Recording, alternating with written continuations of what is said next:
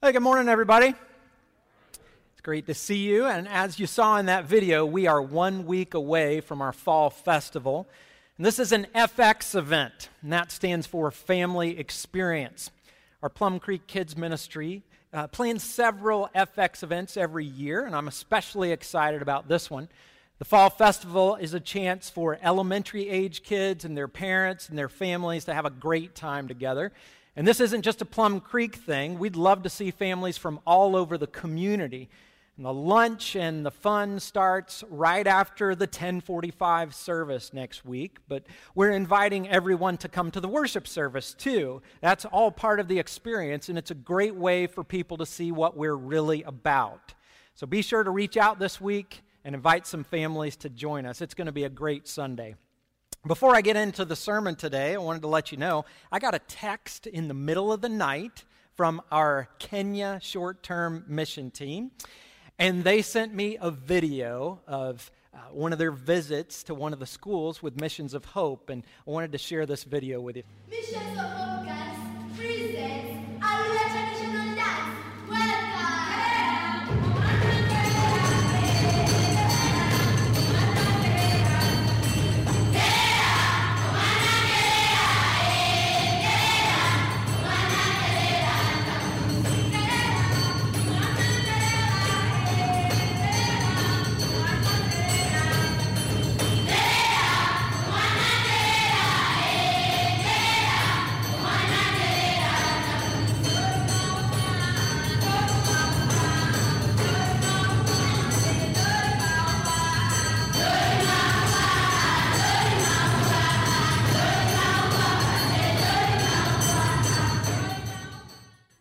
Isn't that great? I, I almost started dancing. I was, I was close. Um, but our, our team took that video, and it brings back a lot of memories for me because I was at that school two years ago, and I wanted to let you know this particular school is it's called the Joska School. And Missions of Hope works with kids in the slums of Nairobi. And with most of their schools, they come in the morning and then they go back home in the evening. But at the Joska school, uh, they're not able to do that. These are children where they have no parents or their parents aren't able to take care of them. So, Missions of Hope gives them a place to live, they give them food, they meet their needs, and they also lead them to Jesus. So I praise God for the work of Missions of Hope. Uh, I'm really thankful for that team that's over there right now, and I would ask that you continue to pray for them. They get back at the end of this week. Well, we are jumping back into our gospel series, going through the life of Jesus, and today we're continuing in this chapter that we're calling Called. For four weeks, we're looking at several people who were called by God to take on some important mission. We looked at John the Baptist, who had a specific calling to pave the way for Jesus. And then we looked at Jesus himself, specifically his baptism. The baptism of Jesus was kind of an inauguration of his ministry. It was a key moment when Jesus stepped into his calling. And then last week, we saw Jesus go through some intense spiritual preparation as God led him out into, into the desert to be tempted by the devil. But now we've reached a new phase. As the ministry of Jesus begins, part of his calling was to perform miracles as a way to reveal his identity as the Messiah and the Son of God. So today we're looking at the first miracle of Jesus. And before we get into that story, I want to ask you a question. What is your impression of God? More specifically, when you go to God with some kind of request, how do you picture him? Is God someone who is inclined to say yes, or is he inclined to say no? What does he want to say to you? What's his default position, yes or no? If you're like me, you've known some yes kind of people, and you've also known some no kind of people. When I was in high school, I had a friend, and his mom was a nice lady, but she always seemed to have this stern look on her face. And it really seemed like when my friend wanted to do something or go somewhere, his mom was probably going to say no, unless he could convince her to say yes. But not everybody's like that.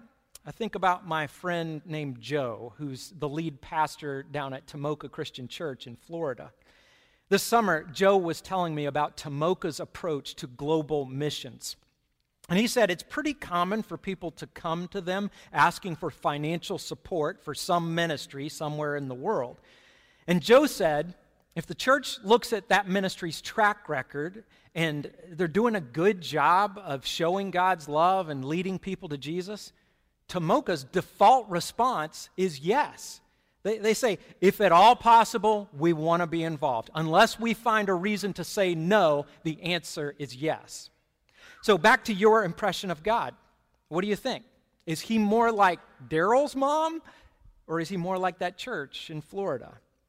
Well, before we're done here today, we're going to see if we can answer that question.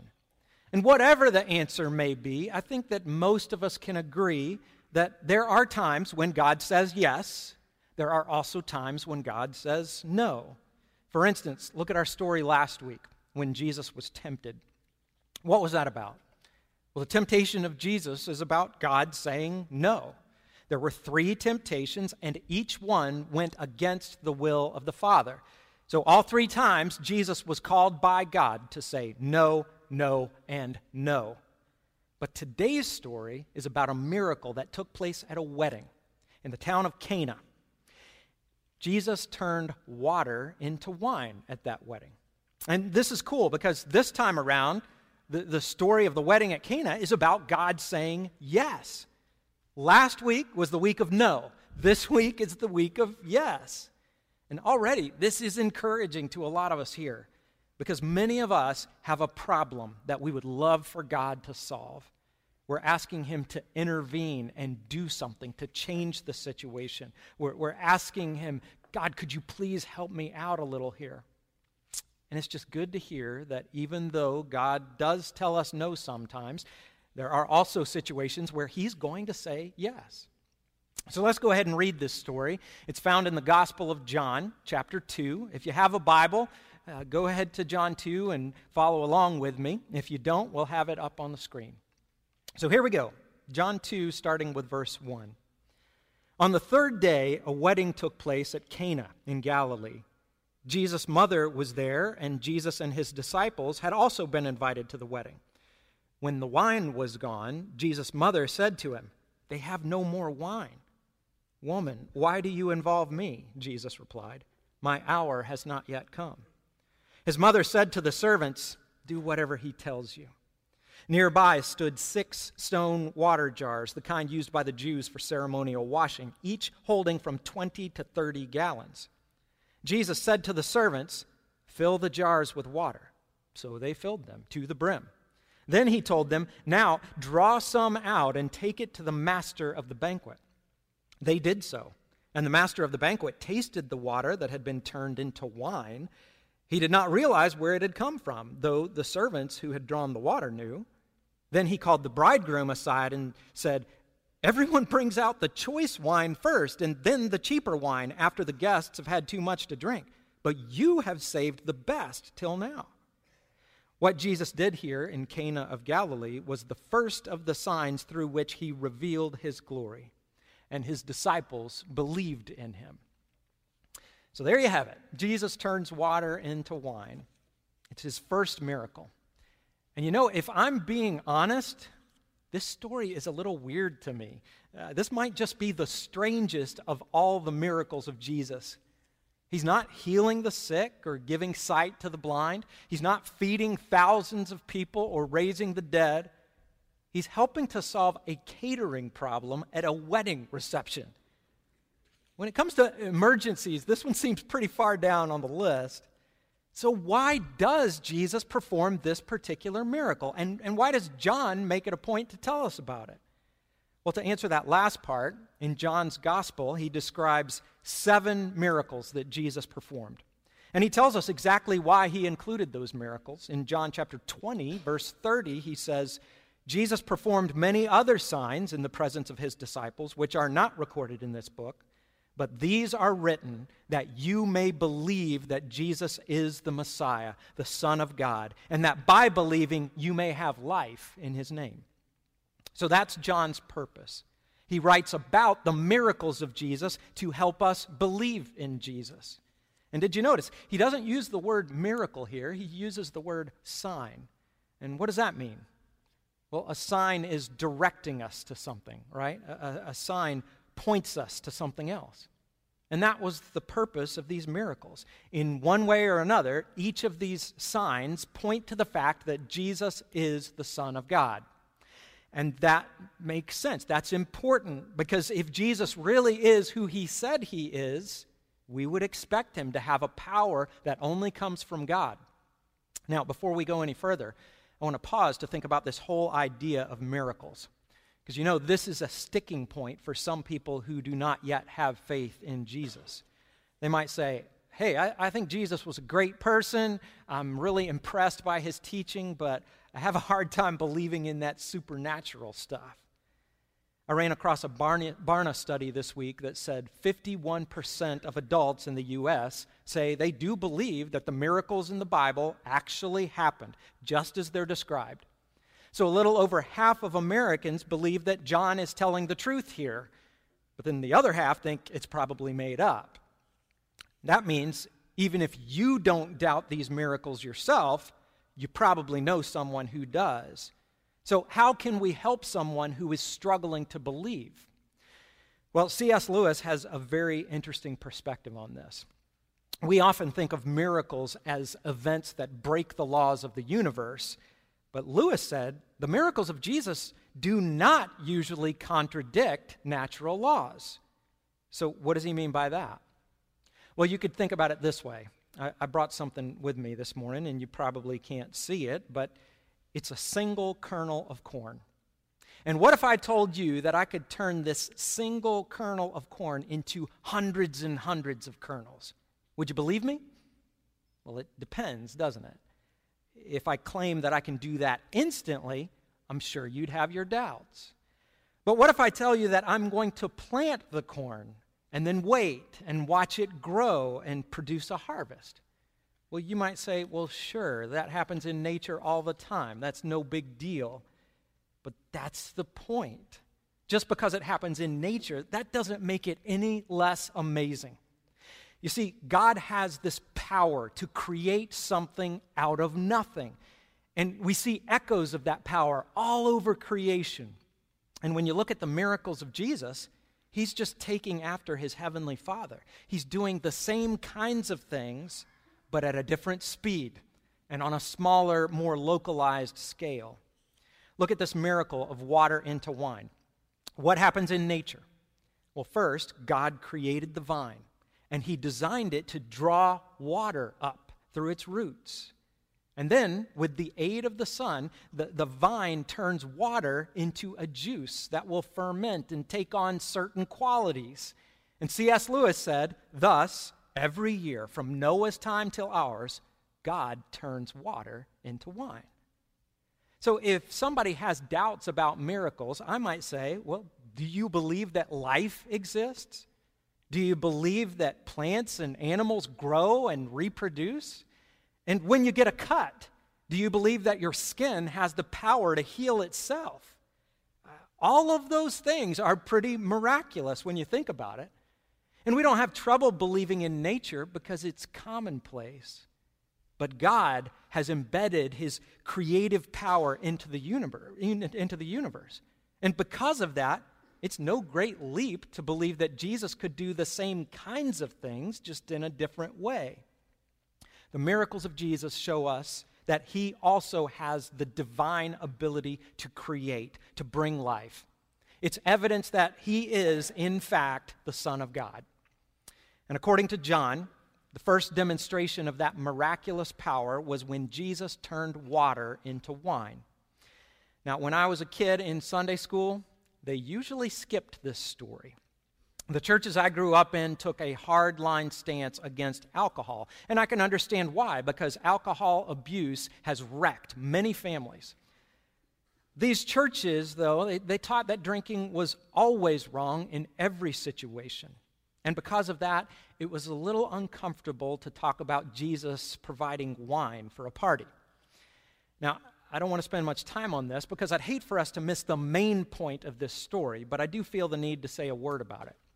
First of all, in a sermon I preached a year ago, I said that based on Scripture, drinking alcohol is not necessarily a sin. And the story we're reading today is Exhibit A. Now, some have claimed that the wine in this passage was non alcoholic. But after studying again and reading a bunch of commentaries and looking at the original Greek language, I can't agree with that claim. However, it is important to note that the Bible does consistently teach that it's wrong to get drunk. So don't use this passage as an excuse to go out and get wasted. It's also helpful to know that wine was different in first century Palestine. It was significantly watered down, it was a low level of alcohol. And Jewish people would sometimes cut, uh, cut it with water, two to three parts water. And at the same time, it was possible to get drunk. That's why the master of the banquet says, Wow, usually you wait until people have had too much to drink, and that's when you bring out the cheap stuff. That statement doesn't make sense if it was just grape juice. But again, I want to stress that this miracle is not about the wine. God has a powerful message for us to hear today, and let's make sure we don't miss it. So let's dig a little deeper into this story. What's actually happening here? Well, John first gives us the setting. Uh, we're at a wedding in the small town of Cana. And Cana was just a few miles away from Nazareth, so not too far from where Jesus grew up. And we can assume that Jesus' family knew the bride and the groom. They were at least friends, maybe even relatives. And you should know, in that culture, a wedding was a very big deal. In the first century, life was hard for the average Jewish family. But when a couple got married, the whole community came together to celebrate. It was one of the highlights of the whole year. And don't picture this as a 20, 25 minute ceremony followed by a reception that wraps up after a few hours. The wedding feast could last up to a week, sometimes longer. And who was responsible for this big event? Well, it was the bridegroom. He and his family were expected to provide the food and the wine for all of the guests for the entire wedding feast. But at this particular wedding, the wine runs out. And that's when the drama begins. So, wow, drama at a wedding. Who's ever heard of that? And you might think of this as a minor problem, but running out of wine would have been a huge embarrassment to this family. In fact, the shame of this fiasco would have lasted long after the wedding feast was over. But there were a few special guests at this wedding. Jesus was there, and his mother Mary was also there. And she's the one who brings the problem to Jesus. She says, Jesus, they're out of wine. We don't know if, if Mary was expecting a miracle here, but at the very least, she's asking Jesus to help. And his response is kind of surprising, isn't it? He says, Woman, why do you involve me? Now, depending on how you read that, it may sound a little disrespectful, right? You can almost hear Mary saying, Don't you sass me, young man. but it wasn't like that. There, there's a cultural difference here. When Jesus addressed Mary as woman, it didn't sound the way it sounds to us today. There's another example of this later in the Gospel of John, over in chapter 19. And in that passage, Jesus is up on the cross. He's about to die. And he asks John to take care of his mother after he's gone. John 19, 26 says, When Jesus saw his mother there and the disciple whom he loved, John, standing nearby, he said to her, Woman, here is your son. And to the disciple, Here is your mother. So when he says woman there, it's, it's a term of endearment. And, and back at that wedding, when Jesus calls Mary woman, he's not being disrespectful. However, he is letting Mary know that things have changed. In the past, Jesus submitted to Mary as a son to his mother. But now, Mary must submit to Jesus as her Lord and Messiah.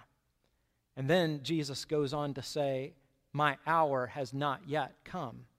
And this is interesting because throughout the book of John, Jesus uses the phrase my hour to refer to his crucifixion. So it's kind of like he's saying, Mom, I can't be directed by you anymore. I, I have to be directed by the hour of my death.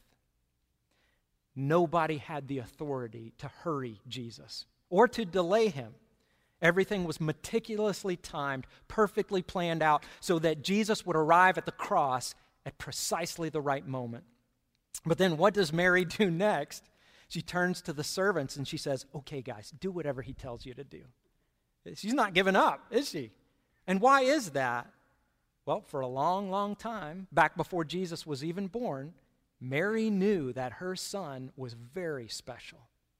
She never forgot that visit from the angel Gabriel or that miraculous birth. She never forgot the day when they found 12 year old Jesus in the temple, amazing the teachers with his knowledge and understanding. She knew that any day now, Jesus would reveal his true identity, and the world would never be the same. In a word, Mary had complete faith in Jesus. And you know, God asks us to follow Mary's example here. Like Mary, we need to trust that Jesus has the power to provide. Whatever it is that we're lacking, He can meet our need. And when we ask Him for something, He might say yes and He might say no. But either way, He's definitely the right one to ask. And in this case, for whatever reason, Jesus decides that it's time to take action. He looks over at six stone jars and he gives the servants a few directions. And when you look at this from the servant's perspective, these instructions would have seemed a little strange. Okay, Jesus, first you ask us to go find 150 gallons of water and fill up these jars. And now you want us to turn right around and take some of that water over to the master. We don't need water, we need wine. How does this help?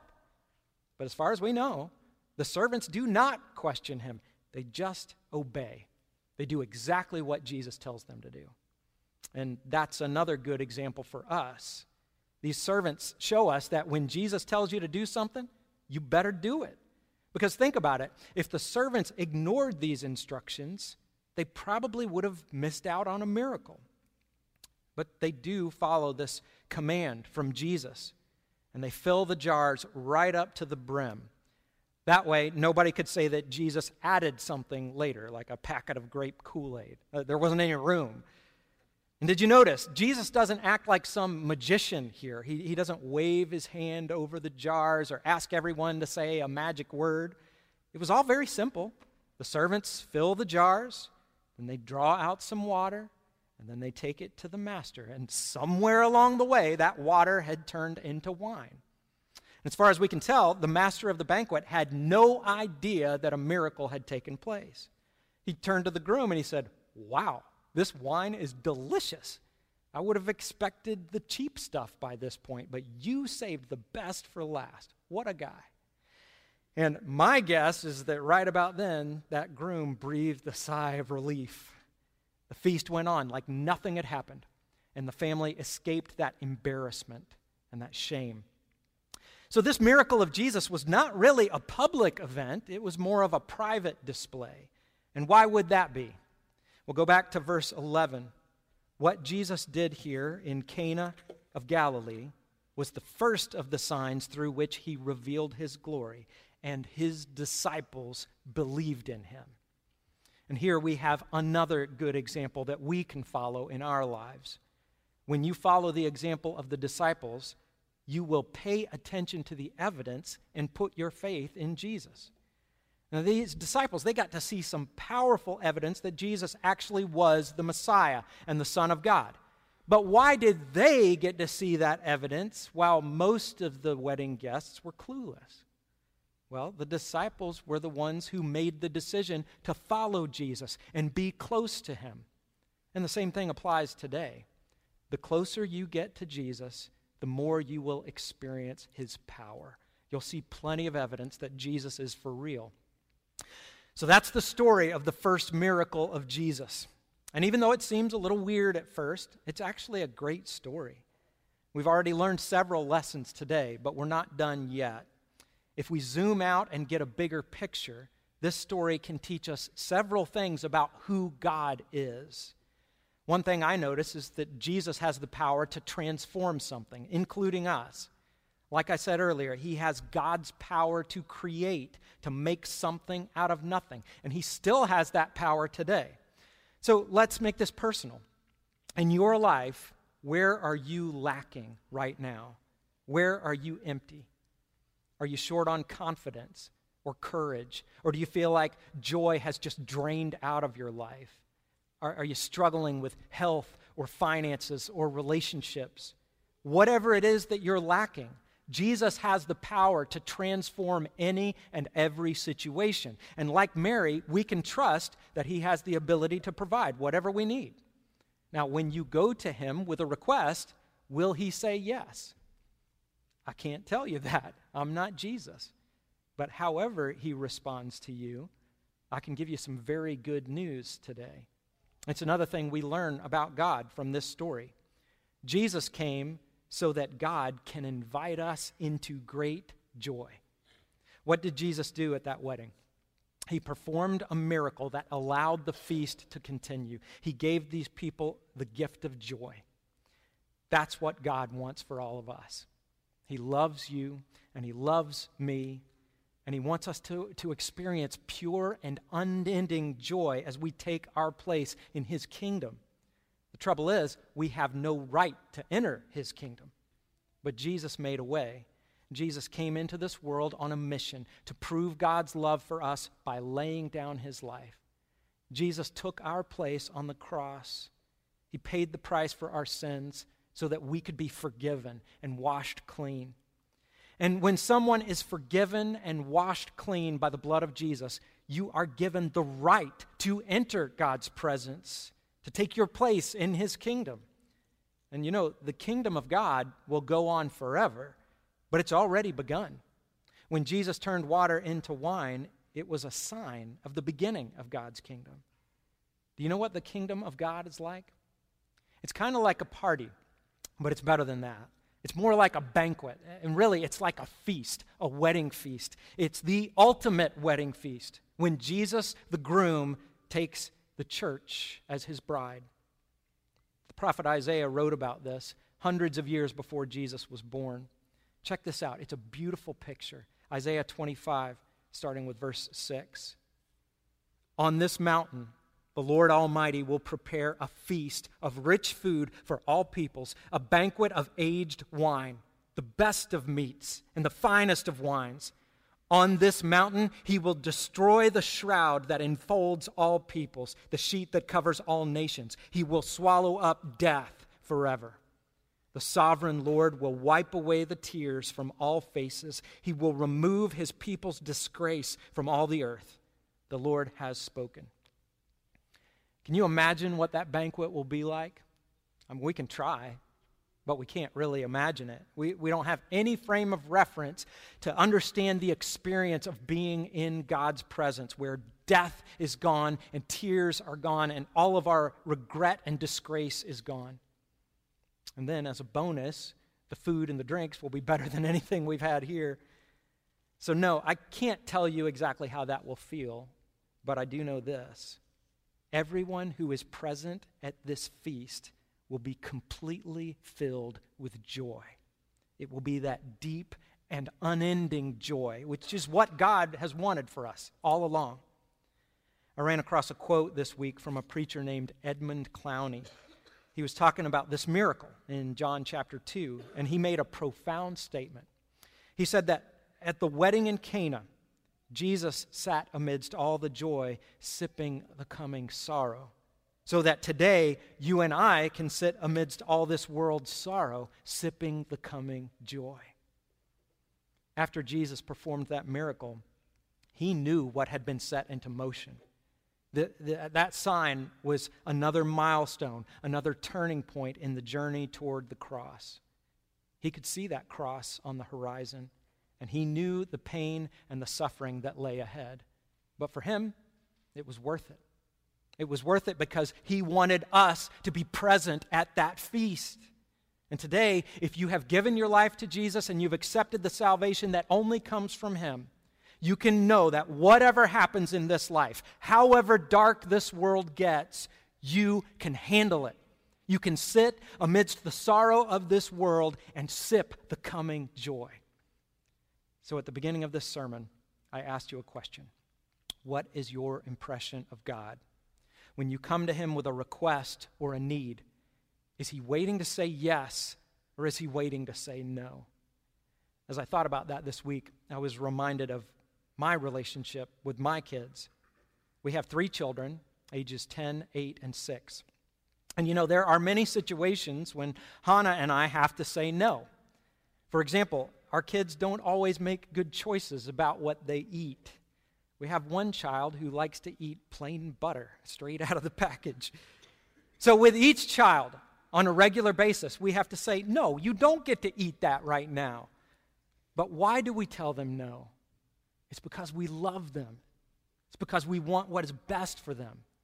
But then there are uh, lots of other times when we say yes. For example, last weekend we went down to the Wolf Fest. We went on Friday before it got super crowded. And we looked at all those food booths and we said, okay, guys, take your pick. What do you want? And we all shared a plate of woolly, woolly potatoes. And then we got some hot dogs and tacos and blackberry cobbler and a big bag of kettle corn. And it was great. And then later on, after it was dark, we went over to the pavilion where the bluegrass band was playing, and our two girls, Kenna and Leah Claire, they ran up in front of the stage with a bunch of other kids, and they just danced their little hearts out. And Hannah and I sat on the bleachers watching them twirl and spin and jump and laugh, and it made me so happy to see them happy. And you know, I think my role as a parent is similar to the way God sees us. Do I sometimes say no to my kids? Of course. And do I sometimes say yes? Absolutely. But what's the reason behind a yes or a no? In either case, the motivation is love. I love them like crazy. So much that I occasionally tell them no. But you know what? I don't get any joy out of telling them no. However, I get great joy when I can tell them yes. Their joy feeds my joy, and I am convinced that's how God relates to us. I believe that's one reason why the first miracle of Jesus took place at a wedding. That wedding was about to go bad, but Jesus went to work and he made it a great celebration. So that's one last thing I learn about God here. This miracle is evidence that in all the best ways, God wants to say yes to us. This wedding feast was not some trivial event. This, this wasn't a waste of a good miracle. This shows us that God wants to say yes. This, this is the, the best possible answer to our deepest questions. Because you can go to Jesus and say, Am I really invited to this feast in your kingdom after everything I've done? And he'll say, Yes. And, and, will you take away my pain and my fear and my regret so that I can enjoy this celebration? And he'll say, Yes. And, and when I get there, will I finally be happy and satisfied and full of joy? And he'll say, Yes. You'll have what you always wanted. You will be with me. Let's pray. Father, I know that many times our impression of you is inaccurate. And sometimes we can think of you looking down at us with kind of an angry look on your face, just waiting to say no. But God, I thank you for your word that even though you do tell us no, that is out of love. And then you also tell us yes when it comes to our deepest needs, you want to say yes to us. You have invited us into your presence, and, and there was a great cost to that. Jesus died to make that possible. And we thank you for the love that sacrifice represents. Lord, I pray that uh, we will accept the good things that you want to give us, that we'll hear you when you say no but we'll also hear you when you say yes. And Lord, if there's anyone here today who has not yet begun that relationship and accepted all those good things that you want to give, I pray that they'll do that even today. I pray this in Jesus' name. Amen.